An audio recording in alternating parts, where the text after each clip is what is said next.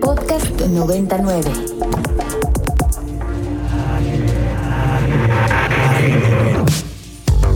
Agenda Ibero.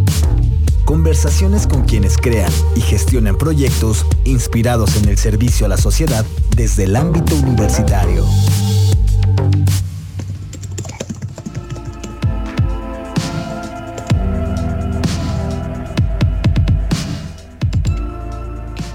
Luis Felipe, ¿cómo estás? Hola Lynn, qué gusto escucharte.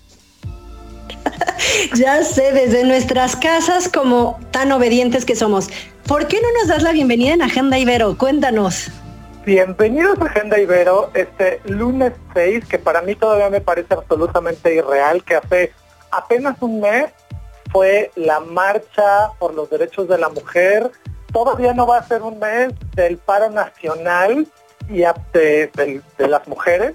Y en menos de un mes de todo lo que ha sucedido y al mismo tiempo, mi querida Lynn, este impasse como de que todos los días son domingo, aunque trabajemos desde casa y a distancia y intentemos hacer este maravilloso programa que la verdad yo disfruto muchísimo poder estar en comunicación con nuestros radioescuchas y también con, todos los miembros de Agenda 99, de Agenda Ibero 99, eh, me parece rarísimo todo lo que ha pasado. ¿Tú cómo estás, Aline? ¿Cómo te has sentido con, con esto de hacer el programa desde casa y todo lo que ha pasado en este mes? Muchas gracias Luis. Pues como tú bien dices, yo creo que vale la pena mencionar y aunque estamos tú y yo ahorita aquí en el micrófono, no dejemos de lado a Mariana, a Ginger, a Chuy, a Aldebarán, a Carmen que nos acompaña hoy, a Dani, que siempre están tras bambalinas haciendo este programa posible el día de hoy y que no importa que sea que haya contingencia, no importa que haya vacaciones, porque claro, ya empezaron las vacaciones formalmente, ¿verdad? Que podrían muchos este, poder decirme desconecto de todo.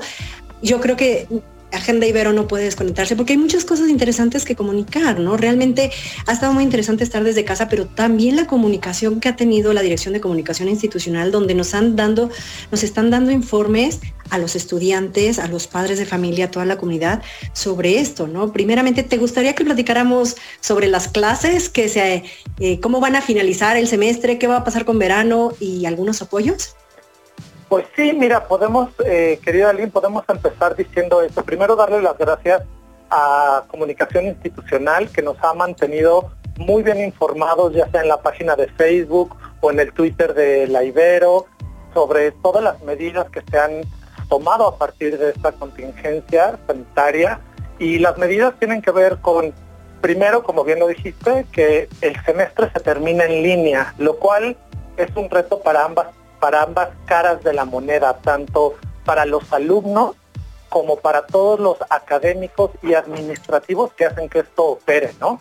Entonces, ese es el primer anuncio como que ya todo el mundo conoce, ¿no? Que evidentemente no es nada más para la Ibero, sino para el resto de las universidades, tanto públicas como privadas del país, precisamente para evitar que la curva de contagios suba exponencialmente y intentar minimizar en la medida de lo posible los contagios.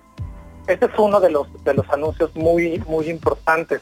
Otro es el descuento ¿no? que hay en colegiatura, eh, tanto en la colegiatura eh, del mes de abril como de la de mayo, eh, hay un 20% de descuento, de tal forma que podamos ayudar a los alumnos, pero no se mm, afecte la operación universitaria, no se afecte los sueldos eh, la medida de lo posible de servicios escolares, de los profesores que viven literal al día, los, los PSPDs, ¿no? Y de hecho la primera parte de nuestro programa va dirigida precisamente a estos prestadores de servicios profesionales docentes o nuestros profesores de asignatura y para poder dialogar con ellos y saber cómo les está yendo porque de un día para otro les cambiamos la jugada o nos cambiaron la jugada este, y no fue una decisión de las autoridades universitarias, sino fue una decisión sanitaria y ahora hay que terminar en línea. ¿Y cómo se sienten ellos? Que son pues la fortaleza académica y laboral de la institución, ¿no? Es, correcto. ¿Y qué crees, Luis Felipe? Que ya nos saltamos hasta el final con los anuncios y por supuesto nuestra querida Gigi acá en producción nos está diciendo este, que tenemos ya un, eh, dos invitados, dos entrevistas muy interesantes y que posteriormente en nuestra parte de agendita podemos explayarnos en esta parte de beneficios y anuncios. Eh, entonces, si te parece bien, pues, ¿por qué no damos lugar a nuestras entrevistas? Perfecto, vamos con nuestro primer invitado. Tengo entendido que es Carlos Hernández, que es profesor de asignatura eh, eh, a nivel licenciatura. Y no sé si por allá anda ya Carlos. Sí, aquí estoy. Hola Carlos, ¿cómo estás? Muy buenas tardes, gracias por recibir la llamada. Cuéntanos. Yo soy yo, muy buenas tardes a todos y a toda la audiencia. Muchísimas gracias. Cuéntanos cómo, cómo ha sido para ti llevar el aula de lo físico a lo virtual. Eh, bueno, a ver, de entrada tendré que decir que soy profesor del de, área de reflexión universitaria. Que todos los que hayan pasado por la Ibero han tenido experiencias medio medio agridulces con esa área, ¿no? Este, eh, persona y humanismo, mito, rito y religión, este, género, etcétera, que de repente muchos de nuestros estudiantes piensan que son materias pues, que hay que meter porque hay que meter y ya, porque están en la currícula, en las que no necesariamente se sienten tan entusiasmados. Entonces a mí me tocó dar este semestre persona y humanismo y migración y desarrollo. Y claro, eh, pues habíamos, eh, es mi primer semestre en este departamento, yo venía más bien del departamento de ciencias sociales y políticas, y cuando entré a este departamento sí sientes evidentemente que las expectativas de nuestros estudiantes son como, son distintas pues, son otras cosas, están pensando en otras cosas. Pero logramos hacer eh, una dinámica muy interesante. Salimos varias veces fuera de la Ibero a tener clases en comunidades indígenas cercanas a la Ciudad de México, este, en fin, varias cosas. Y traíamos un, traíamos un patín muy muy interesante. Y de repente cuando vino la contingencia, eh, fue súper complicado tratar como de, de mantener el contacto más allá de la pantalla o más allá de los correos, porque justamente el curso estaba orientado a tratar de repersonalizar nuestra propia experiencia en el aula y tratar de reconsiderar que la riqueza justamente de la educación era partir del principio de que todos teníamos algo que enseñar a, los, a los demás. Y para mí fue sumamente difícil. Eh, y para mis alumnos más, eh, recibía correos diciéndome, Carlos, eh, esto está fluyendo de una manera muy difícil, recibo las lecturas, estoy recibiendo los materiales, aquí te va mi ensayo, pero mm, me quedé muy acostumbrado a este debate, a esta discusión, a estos recursos, a salir y caminar por la ciudad y entender la persona y el humanismo o entender el problema de la migración como personas reales. Entonces en mi caso sí fue y sigue siendo bastante triste, bastante duro, porque no se trata solamente de difuminar, de difundir conocimientos o hacer llegar información o hacer llegar links o PDFs o pantallazos en Zoom. Eh, yo sí soy un poco de duelo, se los comparto. Oye Carlos, y cuéntame, ¿Cómo sientes a los alumnos? Porque me queda claro lo que estamos viviendo algunos profesores, de que echamos de menos ese contacto y esa discusión. Como tú bien explicaste, tus materias tienen que ver con salir a la calle, ver la realidad, caminarla, reinterpretarla, vivirla. Eh, ¿Cómo se sienten los alumnos sin esta posibilidad? Mira, sería interesantísimo un día hacer un programa al respecto, porque esa es mi, esa es mi percepción muy personal y asumo las consecuencias de lo que digo. Eh, sí creo que en general eh, primarias, secundarias, preparatorias y universidades nos quedamos muy preocupados en términos genéricos por decir, chin, tenemos que cumplir el programa de estudios y esto implica seguir con las sesiones, seguir enviando los materiales, este, seguir haciendo que los chicos se conectaran a cierta hora para escucharnos o vernos, eh, y se convirtió, se convirtió en un, proceso unilateral. Era, se trataba de que los chavos recibieran información. Y nunca nos preguntamos quiénes estaban perdiendo empleos, quienes estaban en su casa viendo a sus padres perder empleos o cerrar negocios, este, quienes entraron en temas de ansiedad, quienes entraron en temas de quedarse encerrados con sus maltratadores o maltratadoras, este, quienes se quedaron con muy poco acompañamiento. Había gente, por ejemplo, que muchos de los alumnos de la Ibero no son de la Ciudad de México y se quedaron atrapados algunos en la Ciudad de México y me decían, Carlos, perdón, yo tengo el corazón en Chihuahua, tengo el corazón en Mérida, tengo el corazón en Puebla y no me puedo mover para allá, ¿qué hago? Perdón, estoy fuera de contexto. Y entonces lo que les pedí a mis alumnos de los tres grupos fue que eh, vía WhatsApp hiciéramos un, pequeño video como el ejercicio aquel de Yo Soy 131. Sí.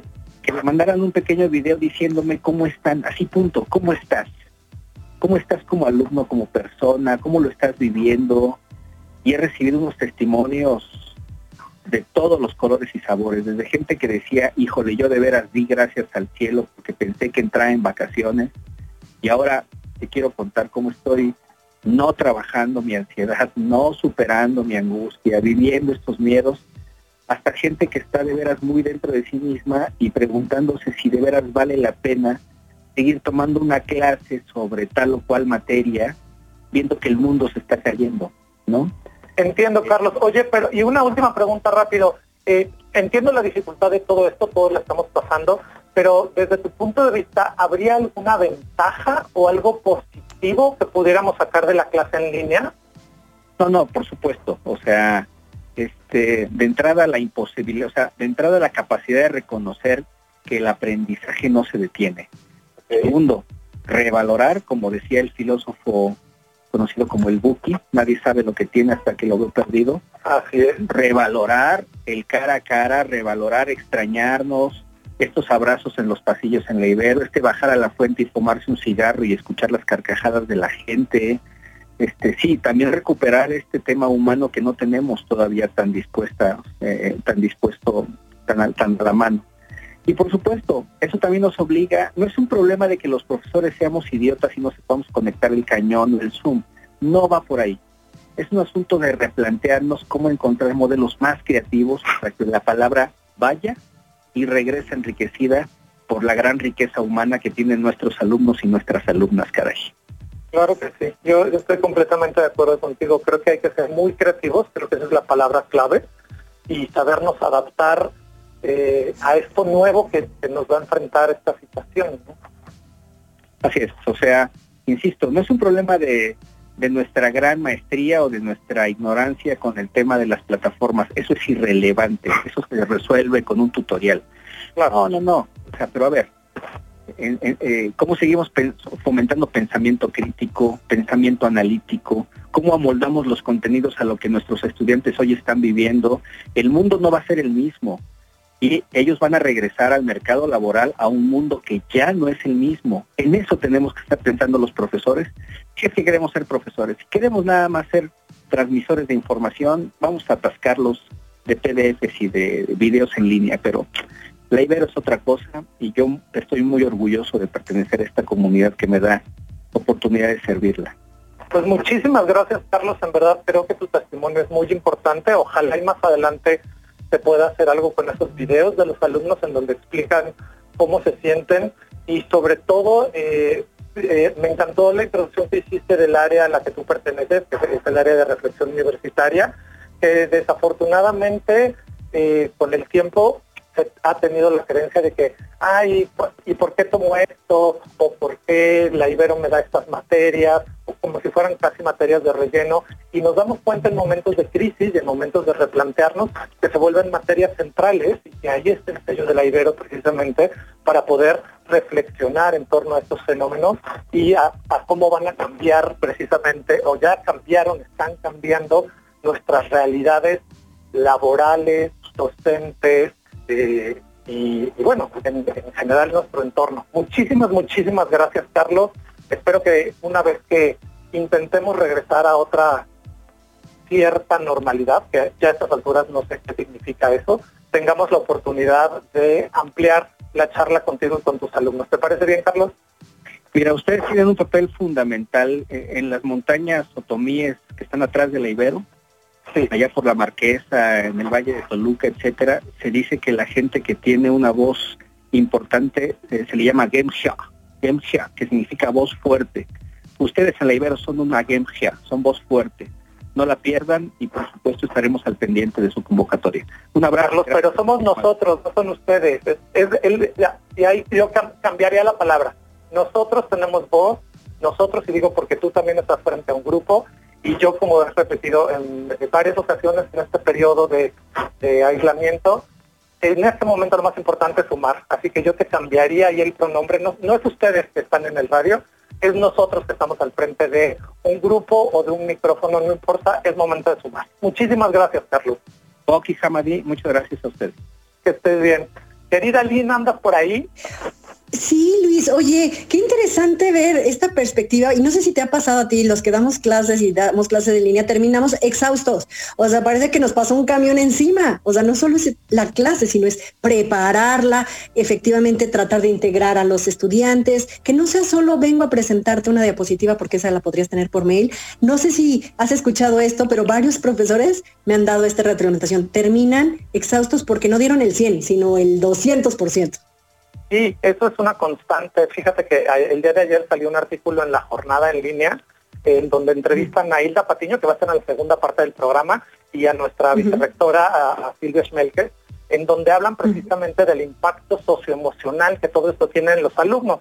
Y yo lo compartí entre los profesores de mi departamento y rápidamente una exdirectora, la extraordinaria doctora Gloria Prado, a la cual le mando un besote, un saludo enorme y toda mi admiración y respeto, me dijo, y no nada más los alumnos, los profesores estamos exhaustos. O sea, Gloria Prado este año, no voy a decir qué, edad cumple, pero es una académica emérita y este y está haciendo un video por tema y o sea le está echando todas las ganas y es una persona este vaya de la tercera edad por decirlo menos no pero ahí anda anda en la batalla y no para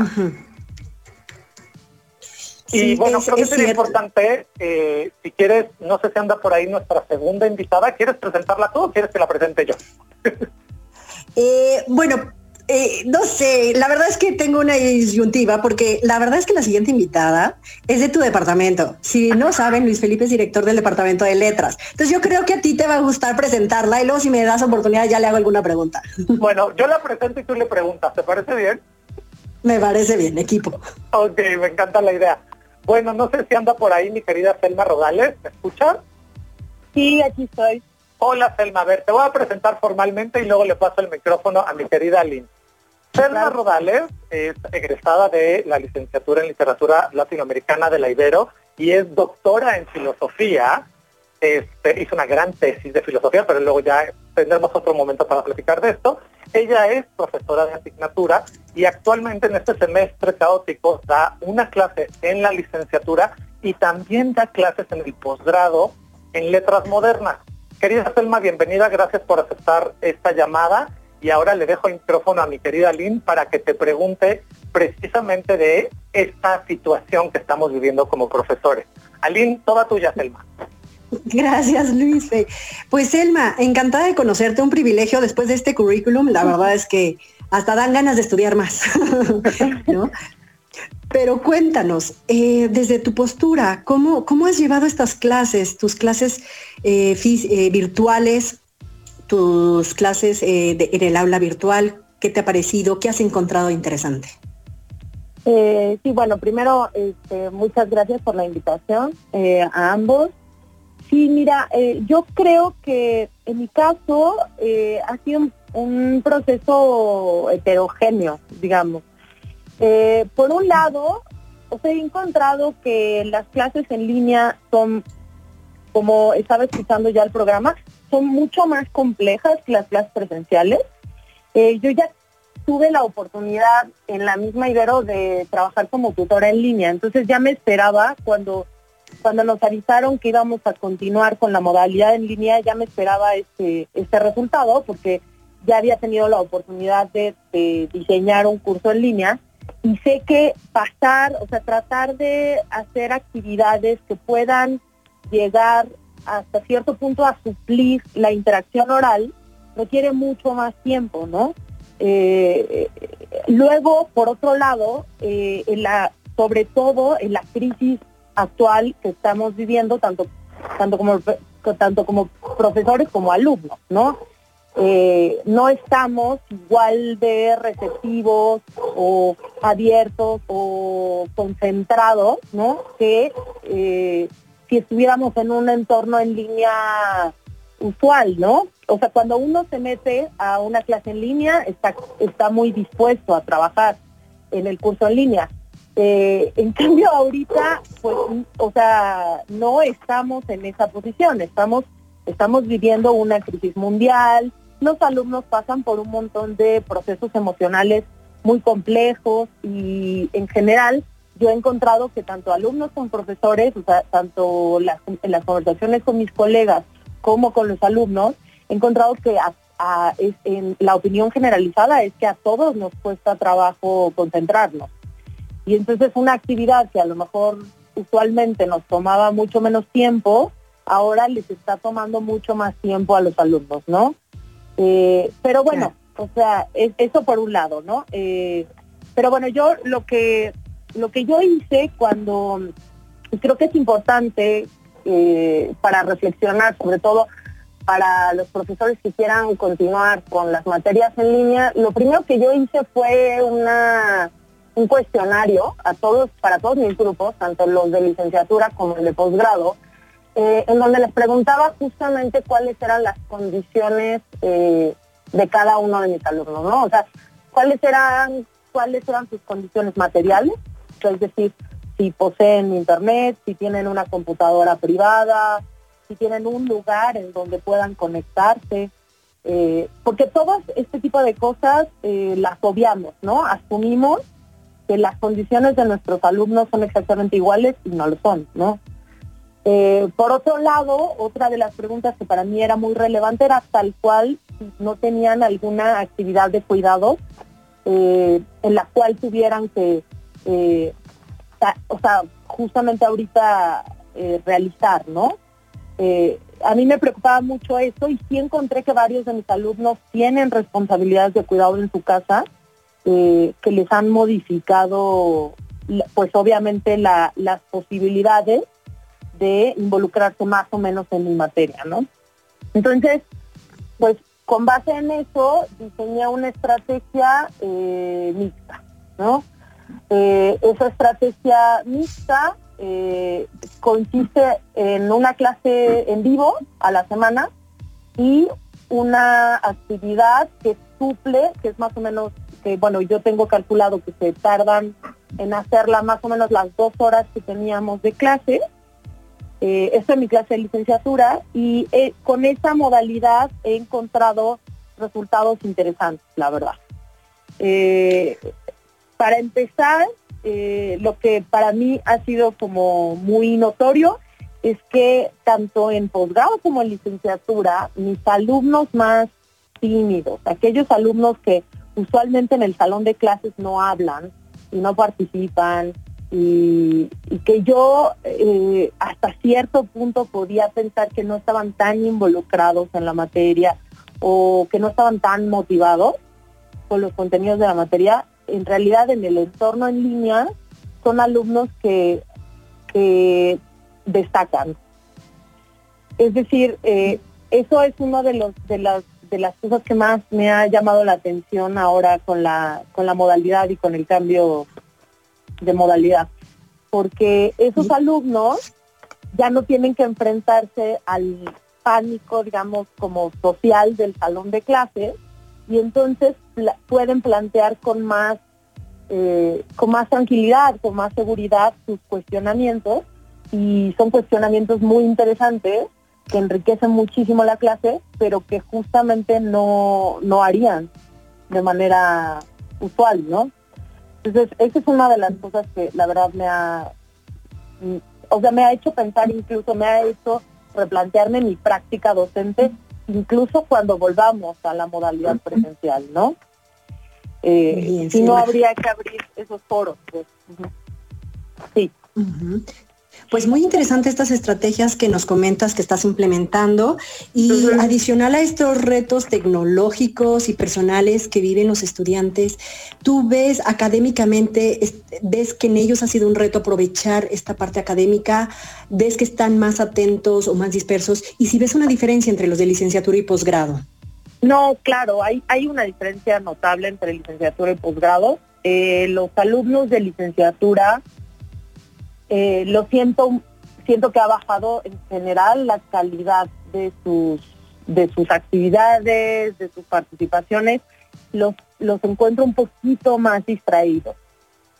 Eh, los alumnos de posgrado no. Me, parece que de hecho para los alumnos de posgrado, a, pesar de que, de que todos dicen que están eh, más em, que les cuesta más trabajo concentrarse, yo veo que incluso como que eh, siento que han tenido más tiempo para dedicarse a las lecturas, eh, para pensarlas, para plantear cuestionamientos y participaciones. Y, entonces, claro, yo, yo siento que mi clase de posgrado ha, evolucionado, sí ha cambiado con respecto a la modalidad presencial, pero no siento que los alumnos eh, se encuentren en la misma posición que los de licenciatura que sí los veo mucho más distraídos, mucho más vulnerables ante la situación que estamos viviendo.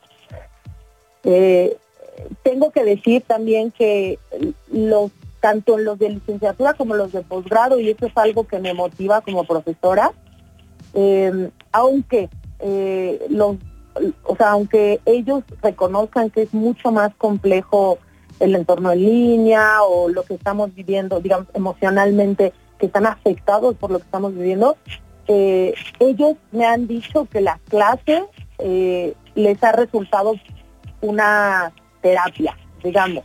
Eh, y eso es como muy motivante. O sea, que el periodo, varios alumnos, tengo varios testimonios de alumnos que me han escrito para decirme, Selma, muchísimas gracias por tu clase. La clase me ha hecho sentir, o sea, me ha hecho olvidarme de lo que estoy viviendo, me ha hecho sentir que me ha hecho motivarme, me ha enriquecido emocionalmente, me ha hecho sentir mejor, ¿no?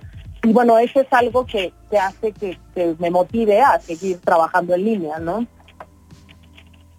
Claro. Sí. Indudablemente, esta es nuestra recompensa como docentes, ¿no? Ver cuando hay algo positivo en ellos, cuando está edificando, creciendo y, pues damos gracias a ti y a todos estos profesores que están haciendo un doble esfuerzo, porque eh, evidentemente hay alguna ventaja y yo creo que a lo mejor, aunque no sea académica, tal vez es humana, ¿no? Esta ventaja del aula virtual nos ha hecho un poco más humanos y más cercanos, ¿no lo ves así un poco?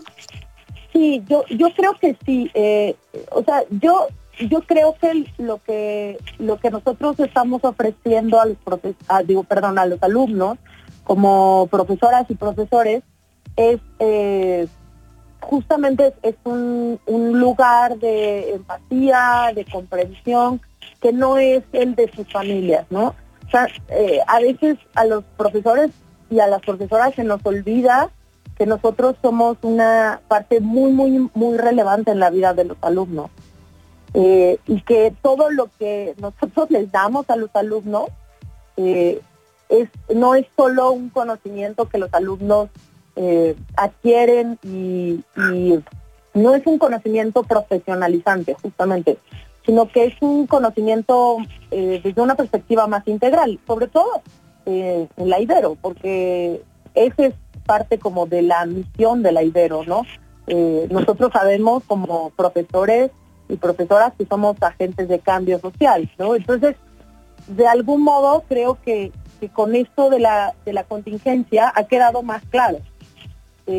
cuando los profesores están brindando herramientas para enfrentar eh, estos, estos, estos tiempos difíciles ¿no? a los alumnos y cuando en realidad más bien los profesores se están concentrando únicamente en transmitir eh, información y conocimiento, ¿no? Y no en ser guías para esos alumnos, ¿no? Eh, en constituir una, una, una red de apoyo que es tanto académica como afectiva. Claro. Oye, Selma, pues muy interesante y te agradecemos este tiempo que dedicaste para platicarnos tu experiencia. Agradecemos que estuvieras con nosotros y más adelante volveremos a hablar contigo.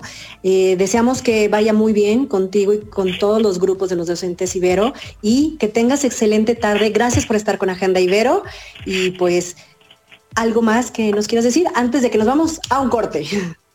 Sí, pues no, en realidad es este, nada más eso, que creo que es muy importante que por un lado, que, los profesores, creo que es muy importante que los profesores y las profesoras entendamos que, que ahorita nuestras prioridades eh, en la modalidad en línea y continuando con el semestre, las prioridades han cambiado. Y creo que eso es muy importante, o sea, que nosotros nos planteemos, eh, justamente hagamos, hagamos una una introspección en ese sentido y, reflexionemos acerca de cuáles son los objetivos de nuestro curso, ¿no? Y cuáles son las prioridades.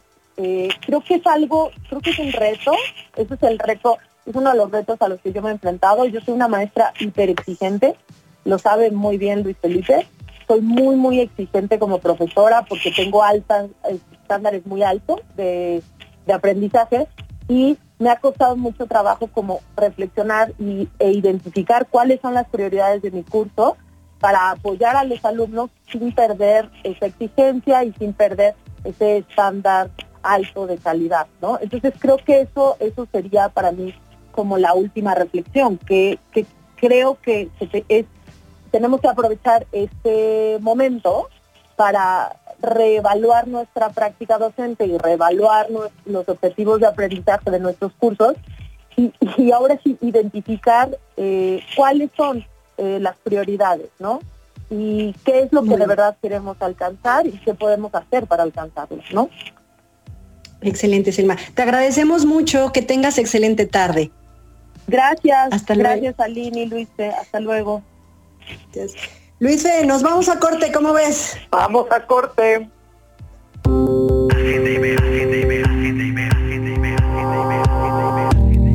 Agenda Ibero, el quehacer de la comunidad universitaria en 60 minutos.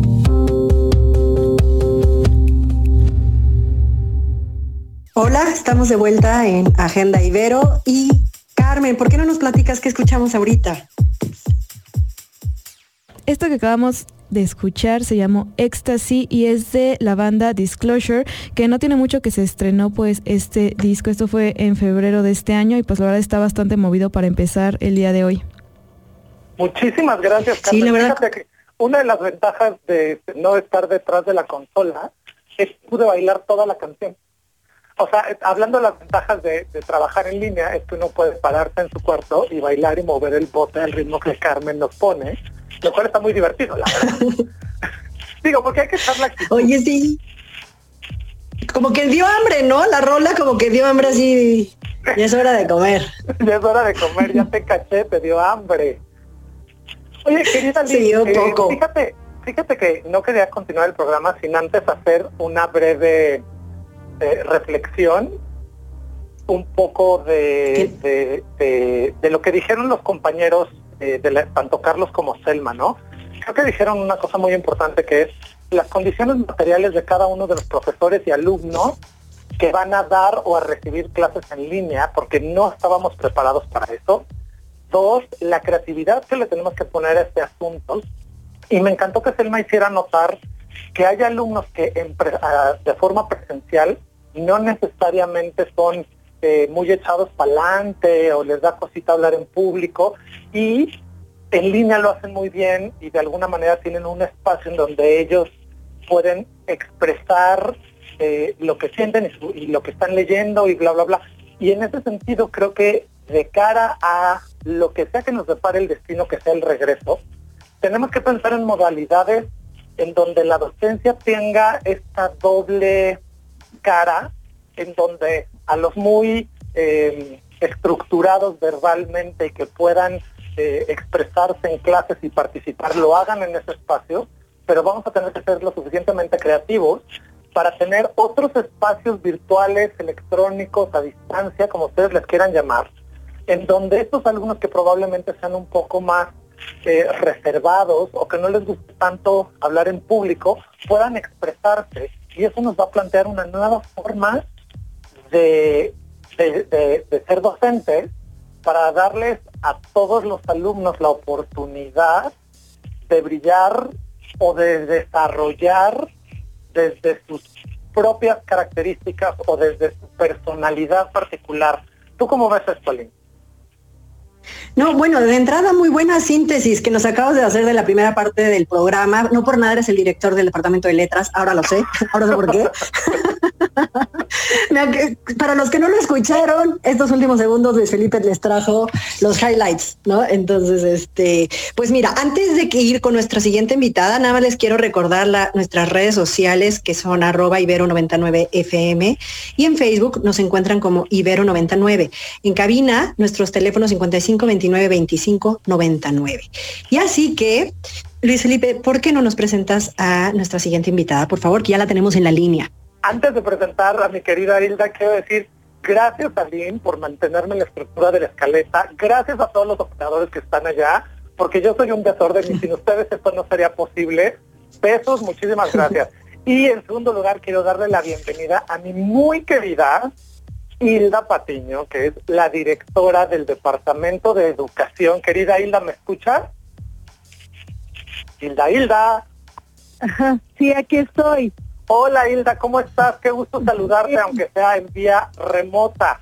Fíjate que el día de ayer tuve el gusto de eh, leer un artículo que salió en la jornada, en donde tú eh, das tu punto de vista, precisamente haces todo un análisis sobre los desafíos de estudiar en casa en los tiempos del COVID-19 y también ahí hay una, una, una nota dentro del mismo artículo de nuestra vicerrectora, de Silvia Schmelke, reflexionando en torno a esto.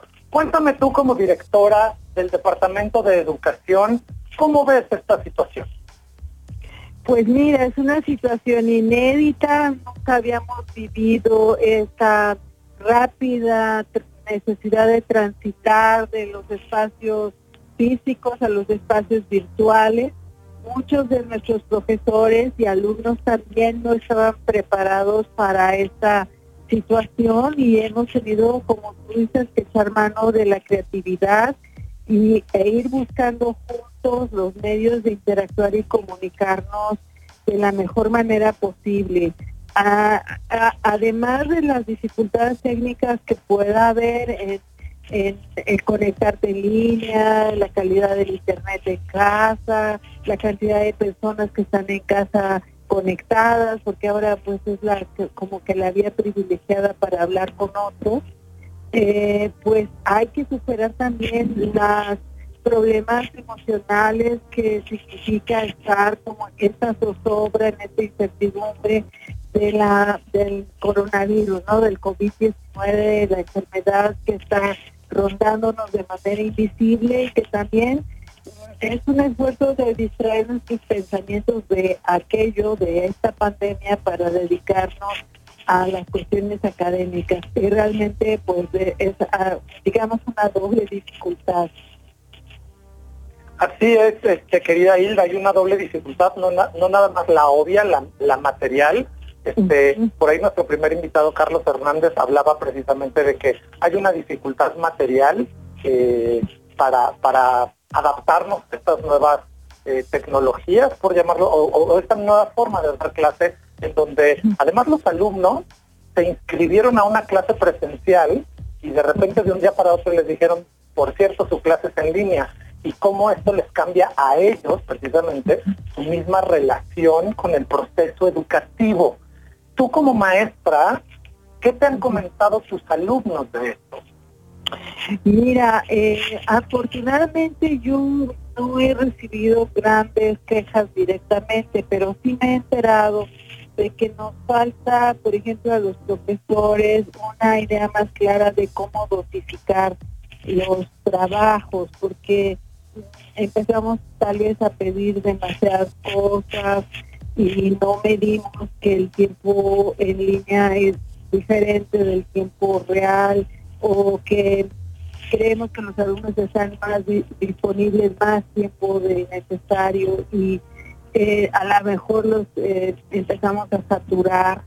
Eh, y bueno, eso he escuchado como que los alumnos se sienten poco saturados a veces por las demandas que estamos pidiéndoles. Entonces, también hay que pensar nosotros como maestros cómo ir dosificando nuestra enseñanza y, y yendo más al ritmo de los alumnos, comprendiendo que también están en un proceso emocional duro, ¿no? Eh, todos estamos viviendo momentos difíciles. Claro que sí, Hilda. Fíjate que ahorita que te escuchaba eh, eh, lo que nos estabas comentando, me quedé pensando, yo la primera vez que tuve el gusto de, de tenerte en la cabina de radio fue para presentar un libro de buenas prácticas docentes de tu autoría, que tengo entendido, me recuerdo que es producto de un sabático. Este, creo que habría que plantear un tomo 2 de este libro porque ahora necesitamos buenas, un libro de buenas prácticas docentes en línea ante un reto que nos está imponiendo eh, la realidad. Creo que es un campo que tenemos que, como docentes, explorar, analizar e investigar. ¿Tú has pensado en algo por el estilo en este momento? Fíjate que, bueno, es una excelente idea porque ese libro estaba basado en prácticas presenciales y se centraba mucho en la, la capacidad de comunicar que tenía el profesor más allá del contenido de la materia, yéndose hacia pues a los alumnos como personas, sus problemáticas, en fin, había ahí como un eh, toque como muy centrado en lo humano, que pues cambia radicalmente desde la interacción en línea. ¿Cómo es posible una educación humanista como al estilo de los valores que quiere promover la Ibero, pero en línea, mediado por la tecnología? Eh, yo creo que sí sería una gran idea volver a hacer una, una investigación sobre las buenas prácticas docentes en educación a distancia, en línea, eh, desde aspectos pedagógicos hasta aspectos de interacción personal cómo lograr, ah, la, línea tiene ventajas que lo presencial no tiene. A veces los alumnos se sienten como más eh, dispuestos a comunicar cuestiones personales a través del correo electrónico o dudas que les da vergüenza manifestar en clase abiertamente, de otras maneras a través de la red. Entonces se dan otro tipo de interacciones, no necesariamente deshumanizadas, al contrario, creo que sería una manera que debemos ir aprendiendo también nosotros a, a, manejar para que nuestra docencia pues sea lo mejor posible en la formación de los jóvenes. Claro, creo, creo que hay dos puntos sumamente importantes. El primero para todos los docentes, que tenemos que entender todos que dar clases en línea no es nada más pedir trabajos a destajo y mandar lecturas a destajo. Esa es una reflexión que tenemos que hacer todos juntos. Dar en clases en línea para que funcione tenemos que hacer más, más que solamente pedir trabajos y trabajos y trabajos y trabajos y tareas. Esto lo menciono porque hay eh, mamás en este momento a todos los niveles de educación primaria, secundaria, incluso preparatoria, ¿no? que ahora tienen que ser mamás trabajadoras, pero además tutoras, pero además maestras, porque las maestras mandan tareas y ya. Y también en la universidad, ¿no? a veces se, puede caer en esto. Y lo otro es precisamente replantearnos estos espacios para los diferentes perfiles de alumnos, porque como bien dice Silva, habrá alumnos que una pregunta muy particular no la quieren hacer porque les da pena hacerla ante el grupo y darles un, otro medio para que ellos expresen sus inquietudes, sus dudas o cómo se sienten es muy importante. Esto nos, nos plantea una forma completamente diferente de lo que hemos hecho eh, hace durante varios años, ¿no? A nivel presencial y creo que es una una invitación a reinventarnos, a observarnos y a replantearnos este que está medio, medio complicado porque es sobre la marcha, o sea, no es como que podamos ir a tomar un curso y ya nos certifiquen, ¿no? Sino es un poco sobre la marcha, ¿verdad, Hilda? Pues eso es, nos, nos obligaron a cambiar el COVID-19 y fíjate que hay, bueno, hay un montón de recursos educativos en la red que están subutilizados por nosotros.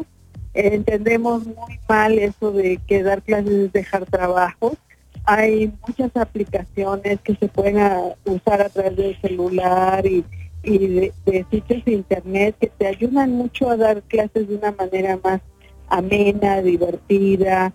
Eh, eh, nosotros en educación armamos rapidísimo un micrositio con recursos clasificados en, antes de dar tu clase, para dar tu clase, para evaluar tu clase, que te pueden ayudar muchísimo y está lo hemos distribuido libremente de libre acceso. Son todas aplicaciones que no cuestan, que son de libre acceso y que nos pueden ayudar a reinventarnos, como tú dices. Yo creo que es el momento de veras de reinventar una práctica docente que ha estado anquilosada en la universidad por, por, cientos de años, diría yo.